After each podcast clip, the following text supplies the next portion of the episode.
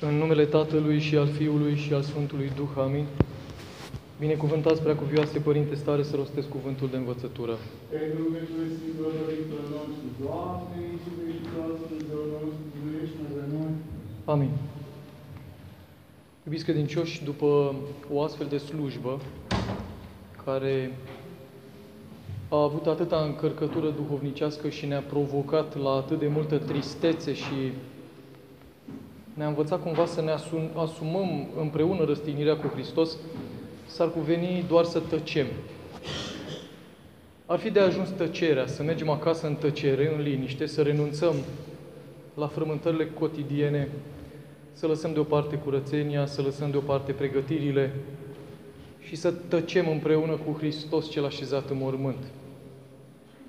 Însă am întâlnit într-una dintre conferințele părintelui Sorin Mihalache, despre care v-am vorbit adesea, o idee foarte interesantă. El spune așa, că nu e atât de importantă o experiență prin care trecem, ci reflexia pe care o facem după acea experiență.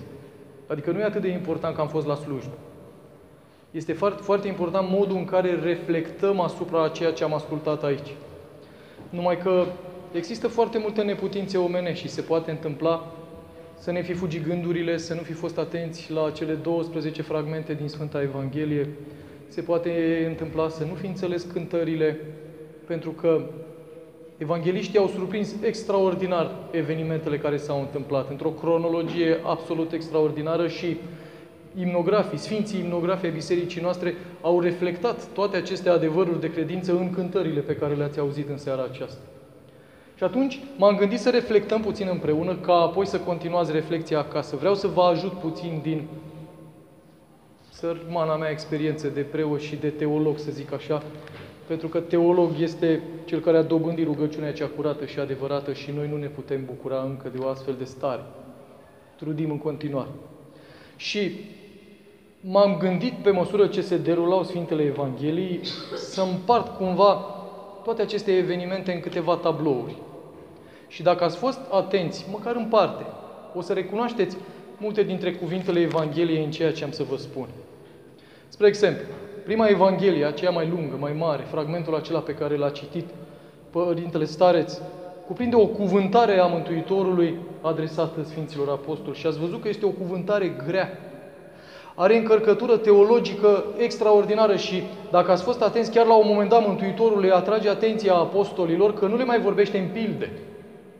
Până atunci vorbise în pilde, adică în cuvinte ușoare, ca toți oamenii să aibă accesibilitatea, să aibă puterea de a înțelege. De acum Mântuitorul nu mai vorbește în pilde, s-a apropiat acest moment culminant din activitatea sa dumnezeiască pe pământ și ne atrage atenția să fim foarte atenți la ceea ce spun. Și ați constatat uimirea apostolilor. Zicea Domnul, mă duc, dar iară voi veni. Și ei rămâneau uimiți. Unde să te duci? Te duci unde și cum mai vin apoi? Le spune că se duce la Tatăl și că după aia iarăși vine. Apoi le zice, pentru o vreme nu mă veți mai vedea, după aceea iarăși mă veți vedea. Gândiți-vă, puneți-vă în pielea apostolilor. Nu mai înțelegeau nimic, erau contrariați.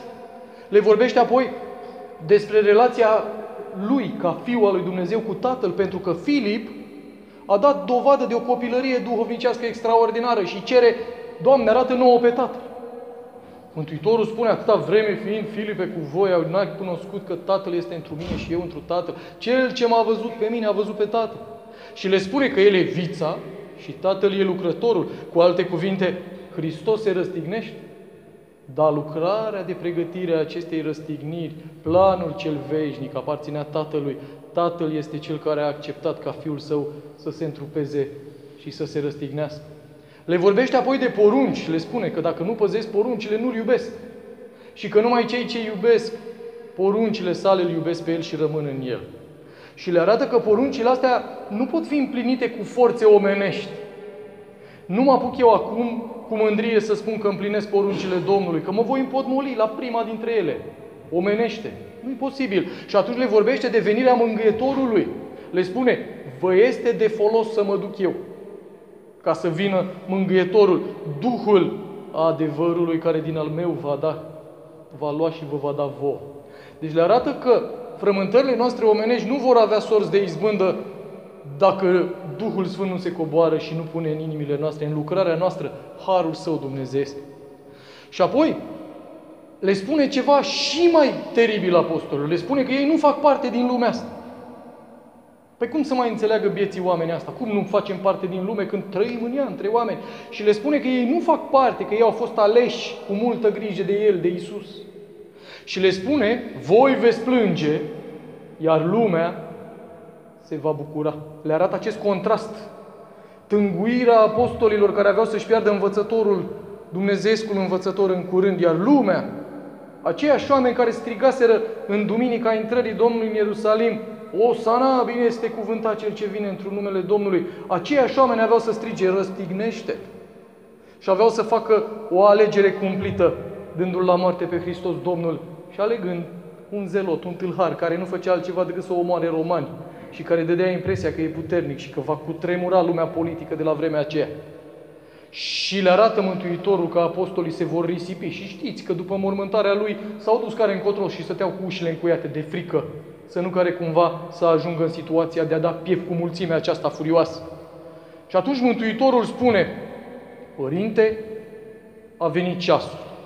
Și după ce se roagă pentru apostolii săi și pentru cei ce vor crede, zice în continuare Evanghelistul, prin ceea ce vor zice apostolii, Mântuitorul merge în grădina Ghețimanii și aici trebuie să trecem la tabloul următor, pentru că spuneam, am încercat să le cuprind cumva în tablou. Tabloul acesta din grădina Ghețimanii are o încărcătură și mai mare. Îl regăsim acolo pe Mântuitorul singur în rugăciune, părăsit de toți. Chiar și Petru, Ioan și Iacov, Mântuitorul, pe, apostolii cei trei pe care Mântuitorul îi luase cu sine, nu pot să privegheze. Cum am încercat noi să priveghem, că asta înseamnă denie. Priveghere, adică prelungirea rugăciunii spre adâncul serii și al înoptării. Nu au putut cei trei apostoli să privegheze. Ei au somnul, s-au cutremurat și au, s-au pierdut în gândurile lor și Mântuitorul s-a întristat foarte tare. Și acolo arată Mântuitorul că există o frică după fire și o frică împotriva firii. Și aici îl vedem pe Hristos Domnul mai om ca niciodată, părăsit de toți. Transfigurează această frică firească și o transformă în îndrăzneală. Și arată aici că firea omenească pe care și-a asumat-o din Fecioara Maria își păstrează însușirile, dar se supune celei dumnezeiești și spune Domnul, Părinte, voia ta să se facă, iar nu voia mea. Și în continuare ne arată că nu dumnezeirea este pătimitoare, nu. Dumnezeirea este nepătimitoare. Ne arată că a pătimit și s-a răstignit Dumnezeu omul. Hristos care este Dumnezeu adevărat și om adevărat. Și îndată aici, în, grădirea, în grădina Ghețimanii, are loc trădarea. Unul dintre cei 12, Iuda Iscarioteanul, vine și cu sărutare înșelătoare demască pe învățătorul care îl ținuse lângă el și care avusese încredere în el și care îi arătase toată iubirea sa. O sărutare și pentru 30 de arginți, o nimica toată. A îndrăznit acest meschin, Iuda, să vândă pe Fiul lui Dumnezeu. Numai că lucrurile nu s-au oprit aici. În tabloul următor îl vedem pe Petru, cel care a făcut pe curajosul cu sabia în mână, că se lupta el acolo și a tăiat urechea uneia dintre slujitori și îl vedem apoi lepădându-se la presiunea mulțimilor care încercau să-i arate că și el este galilean, și el este cu Nazarineanul, și el face parte dintre apostoli, iar el strigă sus și tare că nu este, deși îi făgăduise Mântuitorului mai devreme cu câteva ceasuri că avea să meargă cu el până la moarte. Și apoi începe poate cel mai cutremurător tablou din cele prezente în seara aceasta. Este vorba de răspunsul omului la iubirea lui Dumnezeu. Au căzut oamenii în păcat și au fost alungați din rai. Și în iubirea sa, Domnul Dumnezeu decide că Fiul Său cel veșnic trebuie să se facă om și să mântuiască neamul omenesc. Să-l ridice din viața chinuitoare în care căzus. Și a venit Hristos Domnul și i-a învățat, și i-a luminat, și i-a vindecat, și i-a înviat, și le-a arătat că El este calea, adevărul și viața. Și ei ce-au făcut? Ce-au făcut preoții, iudei de atunci? Ce au făcut arhiereii, Ana și Caiafa, cei care îl plimbau de colo până colo, de a rămas până la noi vorba asta, că l-au plimbat de la Ana la Caiafa și noi mai zicem uneori așa, amintindu-ne evenimentele biblice. Ce a făcut poporul care se bucurase de toate darurile pe care le făcuse Hristos? L-au vândut cu toți. Și nu numai că l-au vândut, dar l-au supus unui calvar cumplit. Numai că acest calvar cumplit are loc după o discuție filozofică pe care Mântuitorul o are cu Pilat. Pilat, procuratorul, guvernatorul de la vremea aceea, nu era un oarecare. Era un om înțelept care încerca să înțeleagă ce se întâmpla de fapt. Și îi pune Mântuitorului o întrebare extraordinară. Când Domnul îi spune că a venit să vestească adevărul, Pilat întreabă ce este adevăr. Arătând preocupările sale filozofice înalte. Și Mântuitorul nu-i răspunde. Nu-i răspunde pentru că întrebarea era pusă prost. El spusese despre sine că este calea adevărului și viața. Adevărul e Dumnezeu însuși, o persoană. Întrebarea era pusă prost, iar evenimentele nu permiteau ca discuțiile să devină și mai lungi. Ce să fi zis Mântuitorul? Hai să mai discutăm o săptămână, două, trei și îți arăt eu ce e adevărul. Nu, intensitatea era prea mare. Răstignirea era în derulare. Calvarul începe în momentul în care Pilat cedează presiunilor meschine ale iudeilor și se spală pe mâini dându-le voie să-l răstignească. Și aici întâlnim niște taine extraordinare. În cărțile Sfinților Părinți ni se arată ce înseamnă fiecare element. Spre exemplu, ni se spune că acest calvar extraordinar prin care a trecut Mântuitorul, bătăi, scuipări, jigniri, au fost cel puțin 120 de lovituri de bici date de doi călăi cu biciuri de, cu bobiță de plumb. Pentru că Pilat în primă fază hotărâse doar să-i dea o corecție și ca să-i potolească pe cei care erau furioși, a, a zis că să-i dubleze un pic corecția aceasta. Nici nu se gândea Pilat la vremea aceea că avea să ajungă la răstignire. Așa se întâmpla cu condamnații. Erau bătuți un pic și eliberația. Numai că aici ei au dat mai multe lovituri ca să potolească turbarea poporului, numai că poporul nu s-a potolit și calvarul a mers mai departe. Și ne spun Sfinții Părinți că în această smerenie a sa, de fapt, Mântuitorul vindecă mândria lui Adam.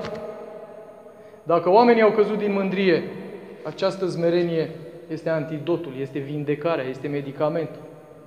Ne spun părinții despre cununa de spini. Au demonstrat oamenii de știință mai contemporan nou, așa că, de fapt, cununa aceasta n-a fost ca o coroniță, ci a fost o cască de spini pe care i-au îndesat-o pe cap și a provocat răni adânci. Citiți, v-am recomandat anul trecut o carte extraordinară scrisă de un doctor italian în legătură cu asta. Poate mai avem timp mâine seară să zăbovim puțin. Cu una de spini arată că după căderea în păcat în calea oamenilor rodeau spini și pălămidă și că viața lor era grea și că Adam și Eva trudeau îngrozitor ca să-și agonisească pâine. Veșmintele scoase de pe Mântuitorul ne amintesc tunicile de piele, hainele de piele, trupurile în care au fost îmbrăcați Adam și Eva când au fost alungați din rai. Ei care aveau trupuri spiritualizate, pneumatizate la început, au fost îmbrăcați în trupurile acestea carnale, întunecate, mate, opaci, rele, păcătoase. Și atunci, iată, Mântuitorul se dezbracă de acea cădere a primilor oameni. Crucea aduce aminte de pomul vieții, pomul acela din mijlocul raiului. Cumva crucea este doctorul pomului din rai, pomului din care Adam și Eva au îndrăznit să mănânce neascultând porunca lui Dumnezeu. Mâinile pironite vindecă mâinile pe care Adam și Eva le-au întins către fructul oprit. Piroanele arată cum a fost pironit pe cruce păcatul. Fierea și oțetul cu care au încercat ei să-l hrănească vindecă gustul dulce al păcatului. Dulce a fost gustarea fructului și apriga a fost căderea. Și aici Mântuitorul vindecă, da, acea dulceață a păcatului. Sângele și apa care au curs din coasta Mântuitorului când a fost împuns cu sulița, arată că biserica avea să vindece pe cei ce cred în Hristos prin Sfintele Tai, prin botez, prin Euharistie și prin celelalte lucrări de care ne bucurăm până în zilele noastre. Iar Golgota, cumplitul deal al căpățânii, arată, cum spunea o veche tradiție, că acolo era rătăcit capul lui Adam și cum sângele curs de pe crucea Mântuitorului, s-a prelins până pe craniul lui Adam și i-a spălat păcatul strămoșesc. Acesta este, zic eu, cel mai cutremurător tablou din seara aceasta. Dar mai sunt și altele și am să vă mai repet câteva minute. Foarte important este să-i privim pe tâlhari. De-a stânga și de-a dreapta doi tâlhari în fața crucii mulțimea care urla, dă-te jos de pe cruci, doctore, vindecă-te pe tine însuți, pe alții ai putut să-i mântuiești, dar pe tine nu poți să te dai jos de pe cruci. La cuvintele Mântuitorului înțeleg din nou prost și credeau că îl strigă pe Ilie. Ori Mântuitorul amintea vechea prorocie din, nou, din Vechiul Testament, Eli, Eli, la masa Bahtani, de la Psalmul 21. Dumnezeul meu, Dumnezeul meu, ia aminte la mine pentru ce mai părăsit. Pe cruce Mântuitorul experimentează această părăsire totală pe care o produsese păcatul inițial pe care l-au făcut Adam și Eva. Și aici, mulțimea aceasta îndrăznește să-l acuze pe cel care făcuse atât de, bine tutu- de mult bine tuturor. Tâlharii ați văzut? Unul a ales prost, unul a ales bine. De multe ori ne aflăm și noi în situația aceasta și alegem prost și noi îl răstignim pe Hristos. Și noi îl acuzăm pe Hristos că nu ne-a împlinit o dorință sau alta, deși dacă recunoaștem, ne uităm în oglindă, o să vedem că cele mai multe dorințe de ale noastre sunt păcătoase și au, sunt vinovate, au legătură dorințele noastre cu lumea aceasta. Tot încercăm noi să ne înveșnicim în planul acesta material și nu avem nicio șansă. Noi suntem destinați să trecem prin moarte la înviere, dincolo. Dar nu mai pregătim moartea și învierea. Noi încercăm să ne înveșnicim aici. Și atunci suntem ca acest tâlhar, blestemat săracul care și-a agonisit iadul. Iar celălalt care a avut cu tremurătoarea mărturie a proprii vine, a păcătoșeniei lui, a fost cel care a mers cu Mântuitorul în rai. Nu putem să neglijăm modul în care s-a manifestat natura, cum s-a întunecat cerul, cum a dispărut soarele, cum s-a cutremurat pământul. Toate acestea arată că dacă păcatul strămoșesc a avut dimensiuni cosmice și a alterat tot ce mișca în univers, de data aceasta mântuirea pe care o aduce Hristos are tot dimensiuni cosmice. Hristos nu s-a răstignit doar pentru Adam și Eva, doar pentru cei 12 apostoli. Hristos s-a răstignit pentru toți oamenii din toate timpurile.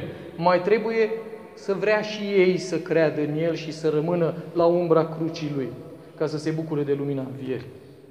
Apoi este foarte interesant un indiciu pe care ni-l dau evangeliștii. S-a rupt catapeteazma templului. Catapeteazma la noi e de lemn sau de zid la templu era o pânză. Putea să fie cu tremurul de o magnitudine de neimaginat. Nu se rupea o pânză, se mișca în toate părțile, dar nu s-ar fi rupt niciodată. Catapeteazma aceea era semnul rupturii între Dumnezeu și oameni pe care l-a pus păcatul. Era păcatul. Era zidul care îl ținea pe om afară din rai. Și se rupe, iată, la răstignirea Mântuitorului, arătând că de acum raiul ne este deschis. Trebuie să facem doar pasul și nu întâmplător, ați ascultat în Evanghelie că îndată după cutremurul acesta care a rupt peretele vrajbei dintre Dumnezeu și oameni, o parte dintre drepții aflați, înmormântați acolo, în preajmă, au înviat. Deci iată că în Evanghelie nu avem doar trei învieri săvârșite de Mântuitorul, sunt mai multe. Au înviat acești drepți și au început să meargă, ne spun evangeliștii, prin cetatea Ierusalimului. Vă dați seama cum era să-i vezi pe cei morți înviați ce imagine a fost acolo, pentru că îndată, după aceste evenimente, sutașul, într-un alt tablou pe care l-am trecut aici pe foaie, sutașul mărturisește cu adevărat, omul acesta, Fiul lui Dumnezeu, a fost mărturia unui păgân. Mărturia unui păgân care avea să devină credincios al lui Hristos. Și îl regăsim dacă îl căutăm cu grijă în calendarul nostru ortodox. Dar trebuie să știm unde să căutăm. Și pogorârea de pe cruce ne arată alt indiciu minunat. A venit Iosif din Arimatea, om bogat, sfernic cu bun nume, zic evangeliștii, și și-a dăruit propriul mormânt, dar nu orice mormânt. Evangeliștii au grijă să spună ceva. Că mormântul era nou și că acolo nu fusese nimeni vreodată înmormântat. De ce acest indiciu? Ca să se știe clar cine a înviat Că dacă mai fusese rămormântați acolo 3, 4, 5, 7, 100, ar fi creat confuzie și ar fi zis, n-a înviat Hristos. A înviat Baraba sau altul, da, depinde cine mai ar fi fost înmormântat acolo.